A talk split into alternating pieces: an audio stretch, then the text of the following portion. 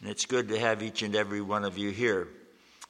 You probably remember we started a study in the book of Galatians, and we went through the introduction, first few verses, then we gave a message about the gospel itself and how there's strong warnings against anybody who would change it, who would alter it, who would take us away from the gospel of the grace of God as it's expressed in Acts 20 24, to a gospel of works. No, the gospel is the good news that Jesus died for our sins, he was buried, and he rose triumphantly. And everybody who repents and puts his faith in Jesus, who really trusts him, like we sang, that person will be saved. Will have a new life, will have God helping him in this life. We have a granddaughter that she's been asking us questions. I think she's going to do a little pamphlet or something about our lives, June and myself. And one of the recent questions was something to this effect What is it that helps our faith? And I was thinking one of the things that helps my faith is some amazing answers to prayer. Amazing answers. God's been so good to us. And that's one of the things that encourages my faith. We might add another thing or two God's Word itself. Faith comes by hearing, and hearing by the Word of God. And of course, hearing good messages from God's Word and fellowshipping with God's people and a daily quiet time with God. All these things are helpful. And we thank God for the faith that He gives us in His Son, the Lord Jesus. Now we've come in the book of our Galatians, that we're studying, chapter 1, beginning with verse 11. I'd like to read it. We may be rereading some of this as we go along, but by reading the whole thing to begin with, we get more of an idea of the total flow and the interconnectedness of what's being said. So, beginning then with Galatians 1 with verse 11. But I certify you, brothers, that the gospel, which means good news, which was preached by me, is not after man. It's, it's not man's thing. He didn't develop it. For I neither received it from man, neither was I taught it, but by the revelation of Jesus Christ. Because you have heard of my con- behavior in time past in the Jews' religion, how that beyond measure I persecuted the church of God and I wasted it. If you know the background of that, Paul was an arch persecutor and killer of Christian people. He thought he was doing God a favor. And I profited in the Jews' religion more than many equals of my own nation, being more very zealous of the traditions of my fathers. He was really into it. He really believed it. He really lived it. But when it pleased God, who separated me from my mother's womb and called me by his grace to reveal his Son in me, that's what he wants to do with us too that I might preach him among the heathen. Immediately I did not confer with flesh and blood. Neither went I up to Jerusalem to them who were apostles ahead of me, but I went to Arabia, and I returned again to Damascus. Then, after three years, I went up to Jerusalem to see Peter, and stayed with him fifteen days. But other apostles I didn't see any except James, the Lord's brother. Now, the things which I write to you, look, before God, I'm not lying. Afterwards, I came to the regions of Syria and Cilicia, and I was unknown by face to the churches of Judea which were in Christ. But they had only heard this that he who had persecuted us in time past, now is preaching the faith which he destroyed at one time. And they glorified God in me. Then, 14 years later, after I went up again to Jerusalem with Barnabas, and I took Titus with me also. Titus was a Gentile convert. And I went up by revelation, and I communicated, I fellowship with them the gospel which I preach among the Gentiles, but privately to them who were of reputation, lest by any means I should run or had run in vain. But neither Titus, who was with me, being a Greek, was compelled to be circumcised. And that because of false brethren unawares brought in who came in privately to spy out our liberty which we have in Christ Jesus, that they might bring us into bondage, to whom we gave place by subjection, no, not for an hour, so that the truth of the gospel might continue with you. But of these who seemed to be somewhat, whatever they were, it makes no matter to me. God does not accept any man's person for they who seemed to be somewhat in conference, they added nothing to me. But contrariwise, when they saw that the gospel of the uncircumcision was committed to me, as the gospel of the circumcision was to Peter, for he who wrought effectually in Peter to the apostleship of the circumcision, the same was mighty in me toward the Gentiles. And when James, Cephas, and John, who seemed to be pillars, perceived the grace that was given to me, they gave to me and Barnabas the right hands of fellowship, that we should go to the heathen and they to the circumcision. Only they would that we should remember the poor, the same which I was also eager to do. But when Peter was come to Antioch, I withstood him to the face, because he was to be blamed. Because before that certain came from James, he did eat with the Gentiles. But when they were come, he withdrew himself and separated, fearing them who were of the circumcision party. And the other Jews dissembled likewise with him, insomuch that Barnabas also was carried away with their hypocrisy.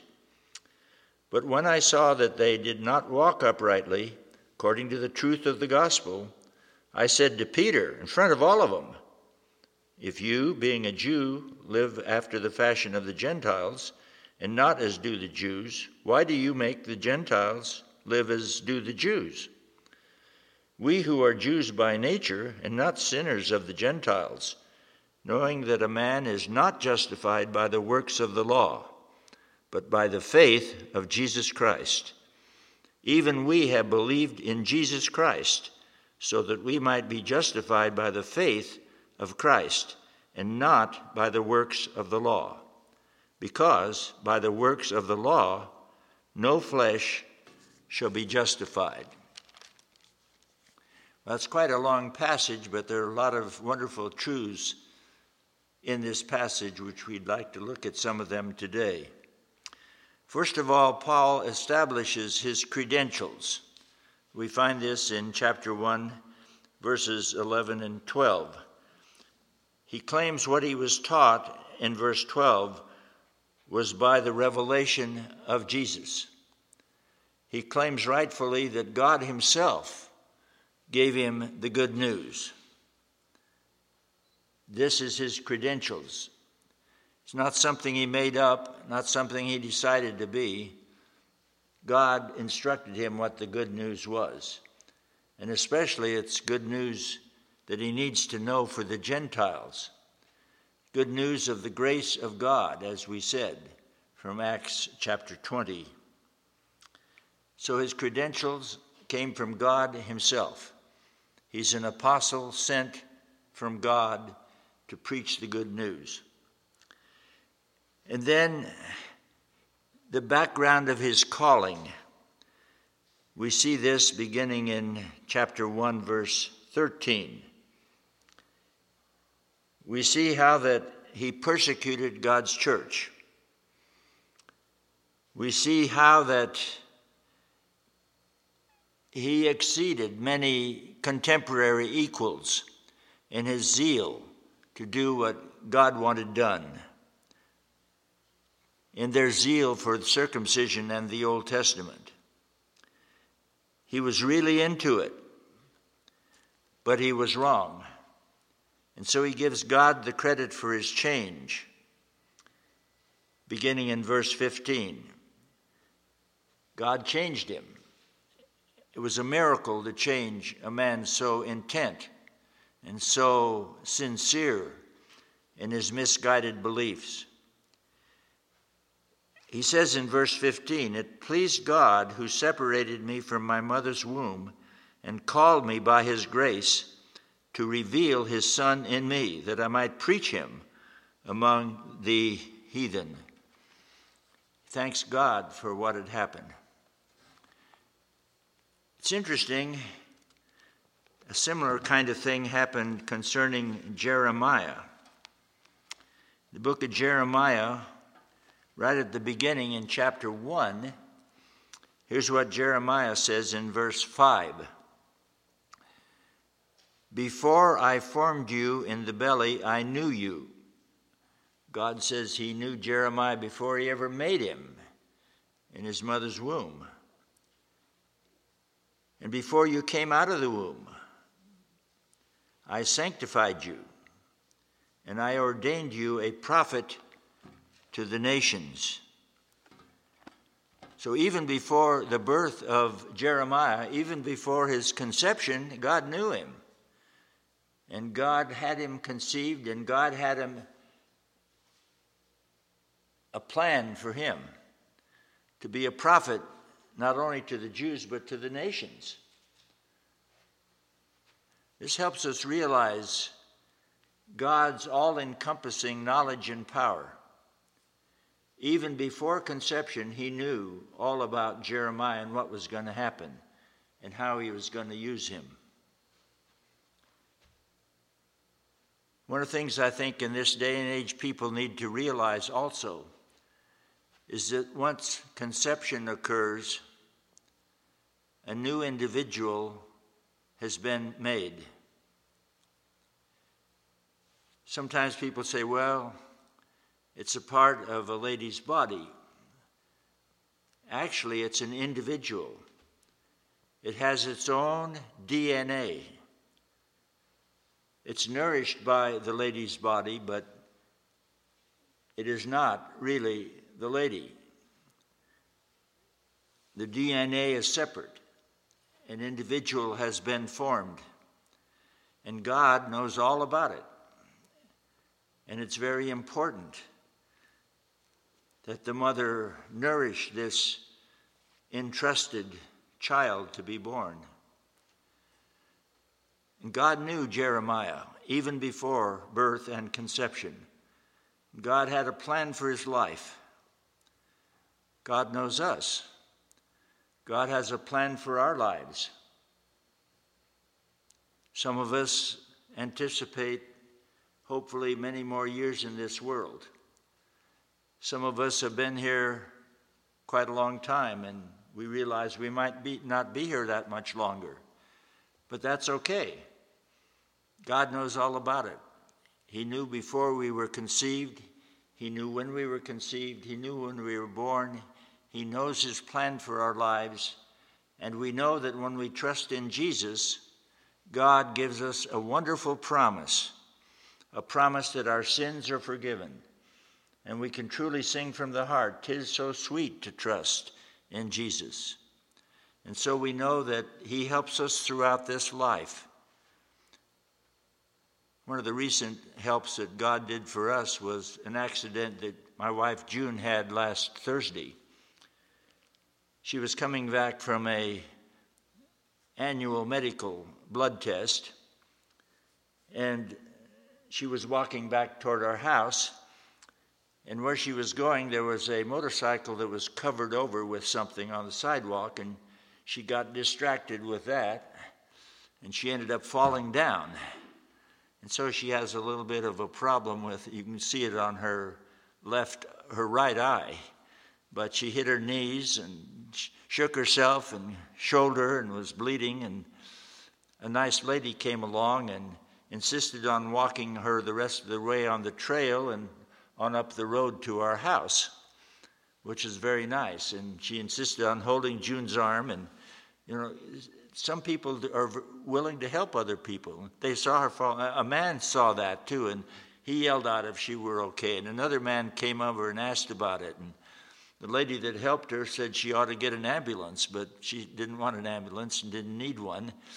But the lady walked her up to the house, and then uh, our granddaughter Kayleen, that's come to visit for a few days, she took her back to where she was.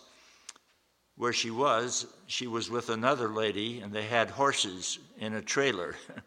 so it was nice of her to come and, and help June. And so this was an answer to prayer. God took care of her and she's doing excellent. She didn't break anything, and she's so he took care of us not getting COVID, and he took care of her again with a fall. And I, I think all of you know, the older you get, the easier it is to fall. And we both decided, hopefully, we'll not do any more falls. Amazing answers to prayer.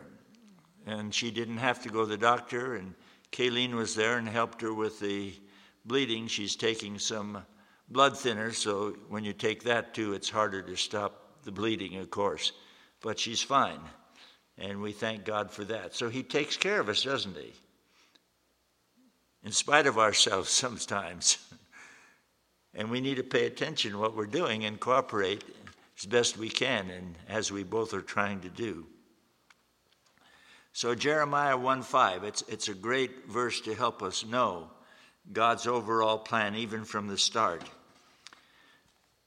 In Philippians, we find how thoroughly Paul was into the Mosaic law. We pointed out that he was persecuting God's people and killing them. Well, in Philippians chapter 3, beginning in verse 4, he shows how much he was into this and how he changed. Though I might also have confidence in the flesh, he said. If any man thinks he has whereof he might trust in the flesh, basically his morality and his religion and that kind of thing, I have more. Here's what he had done he was circumcised the eighth day from the stock of Israel, from the tribe of Benjamin, a Hebrew of the Hebrews. Concerning the law, a Pharisee. They were very, very strict sect following the Old Testament law. I understand they had over 600 interpretations, like how far you could walk on the Sabbath day and different things. And they tried to follow those to the letter. They had many traditions and ideas. Well, he said, touching the law, that's what he was. He was a Pharisee. Concerning zeal, persecuting the church. That's how zealous he was, how much he thought he was doing the right thing. You remember how Jesus had told them, The time will come when they who persecute you will think they're doing God a favor. Jesus knew it would come. Later, Paul said, All that will live godly in Christ Jesus shall suffer persecution. So we, our trust in Him causes us to follow Him. And those who don't know Him are many times persecuting God's people. Concerning zeal, persecuting the church, concerning righteousness, which is from the law, blameless. So basically, he, according to their interpretations, his idea, he was really following it all the way. But then comes this amazing statement, verse 7 But what things were gained to me, those I counted loss for Christ. What a change that was. Yes, doubtless, and I consider all things but loss for the excellency of the knowledge of Christ Jesus my Lord, in whom I have suffered the loss of all things, and do count them but refuse that I might win Christ. And being found in him, not having my own righteousness, which is from the law, but instead that which is through the faith of Christ, the righteousness which is from God by faith. It's not his own works, it's not his own obedience, it's not his own zeal in the Mosaic law. Instead, it's a gift of grace. It's a matter of faith in Jesus. He gives it so that I may know him and the power of his resurrection and the fellowship of his sufferings, being made conformable to his death. So, what an enormous change happened to the Apostle Paul! An amazing change. All the more reason then they should pay attention to him.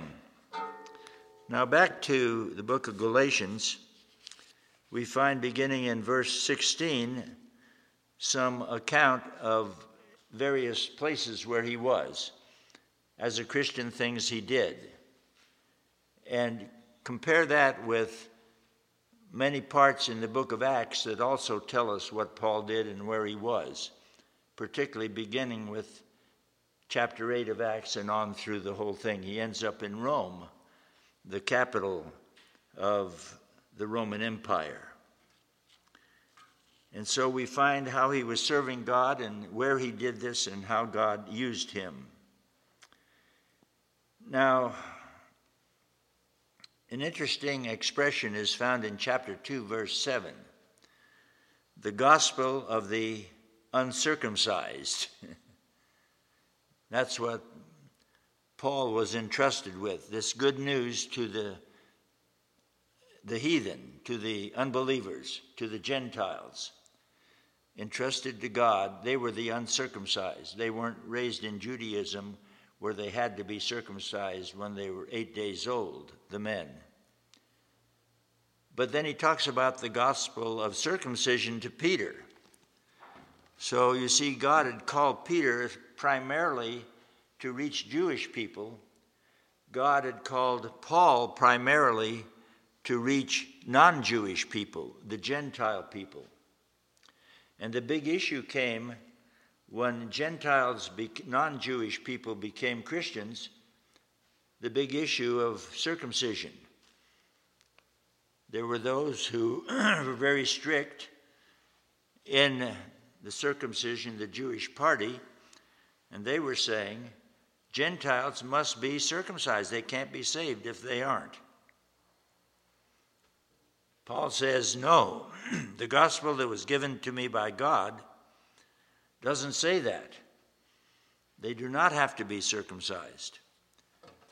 It's interesting in chapter 2, verse 3, it talks about a Gentile named Titus.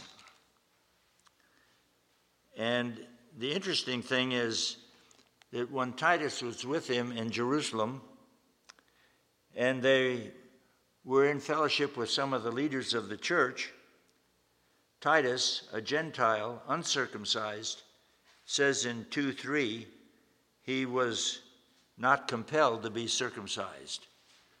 So there they realized that yes, he's a Gentile, he doesn't have to be circumcised.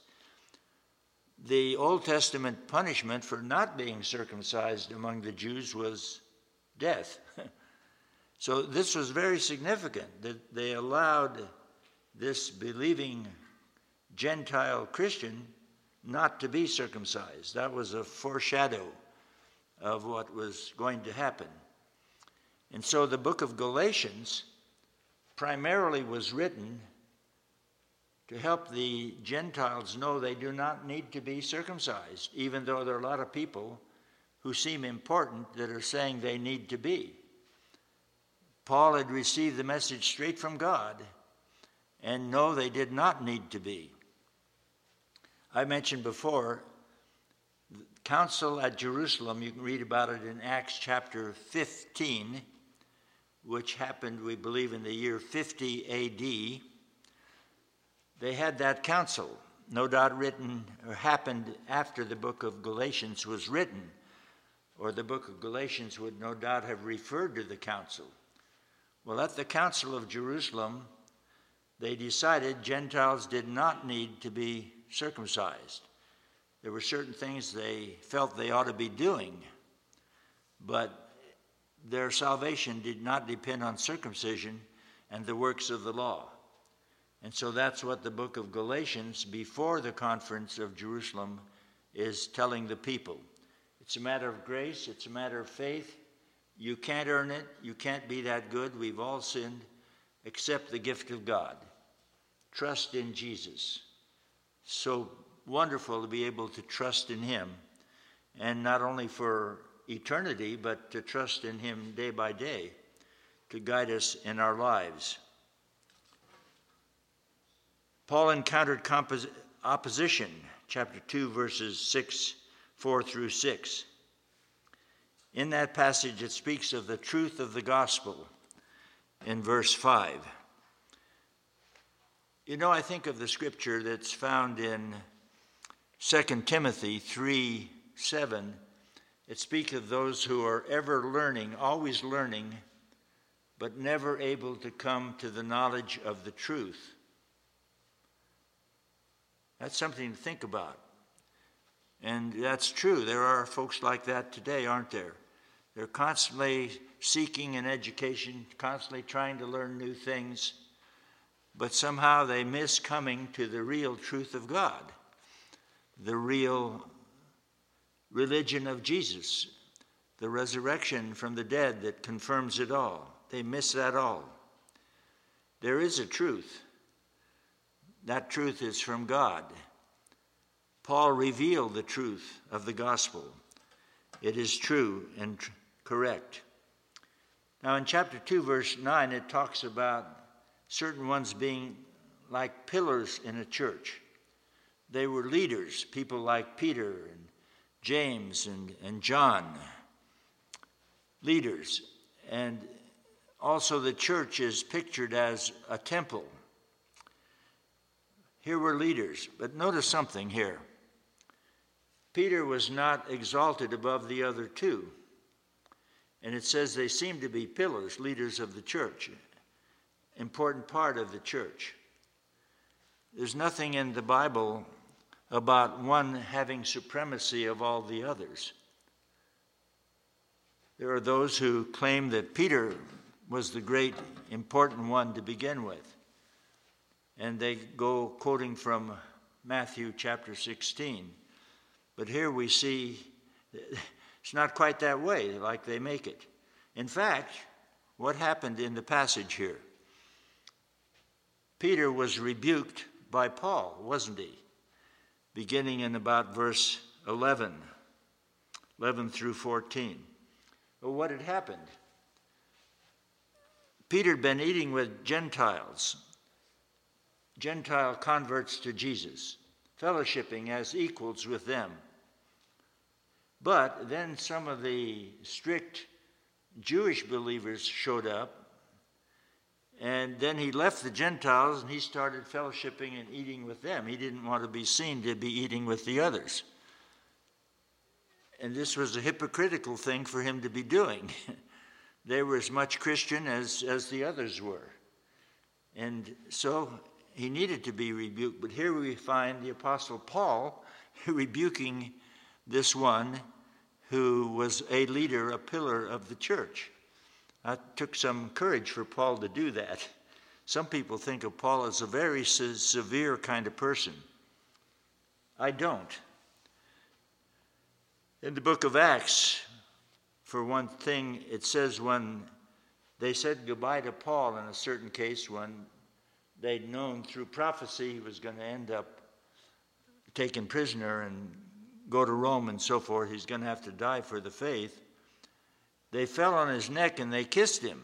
They, they, they kissed one another in greeting and farewell and different things.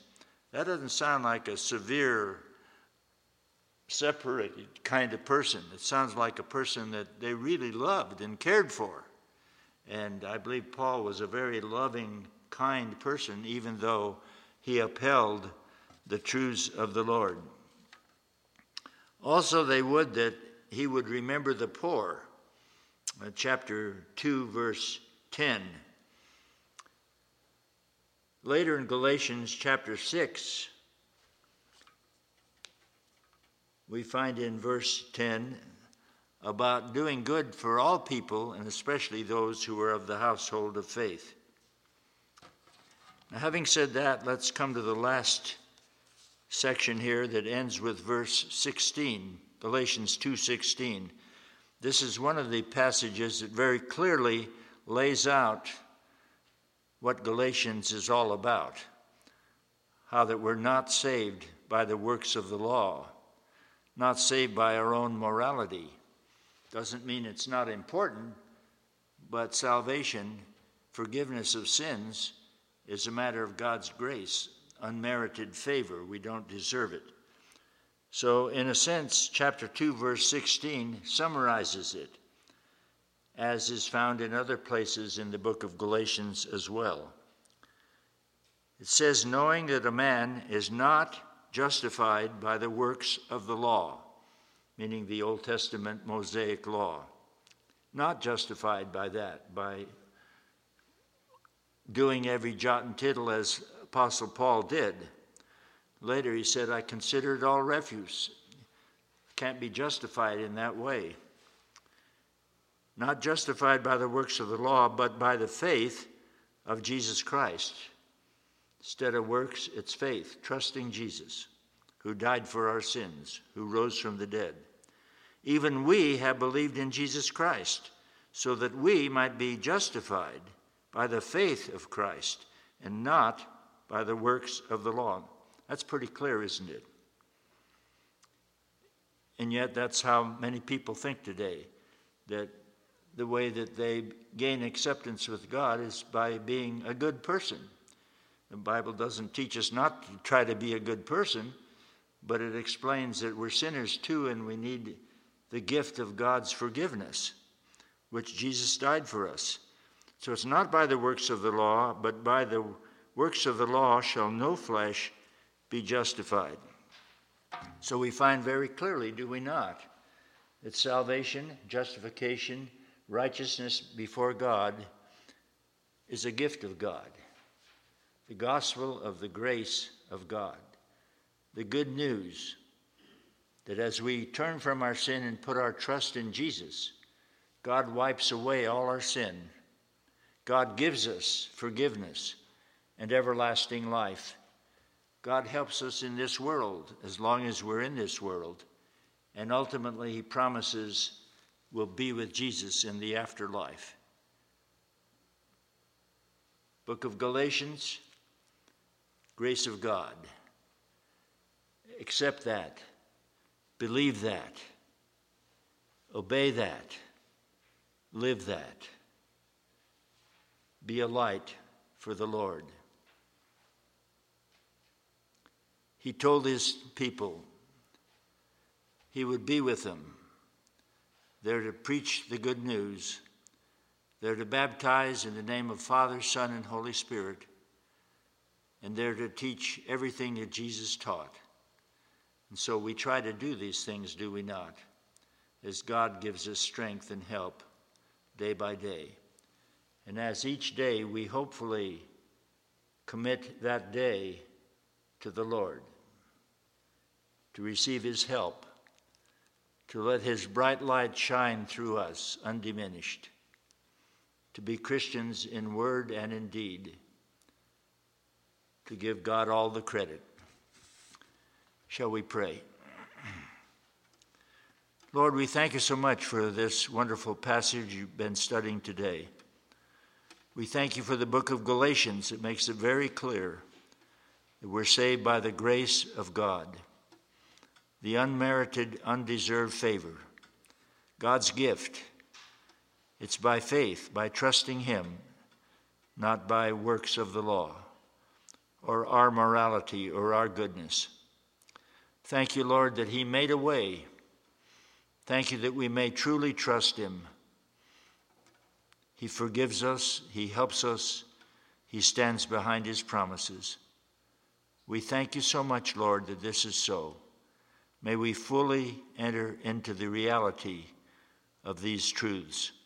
In Jesus' name we pray and give Him all the glory and honor. Help us now as we continue our fellowship with the picnic.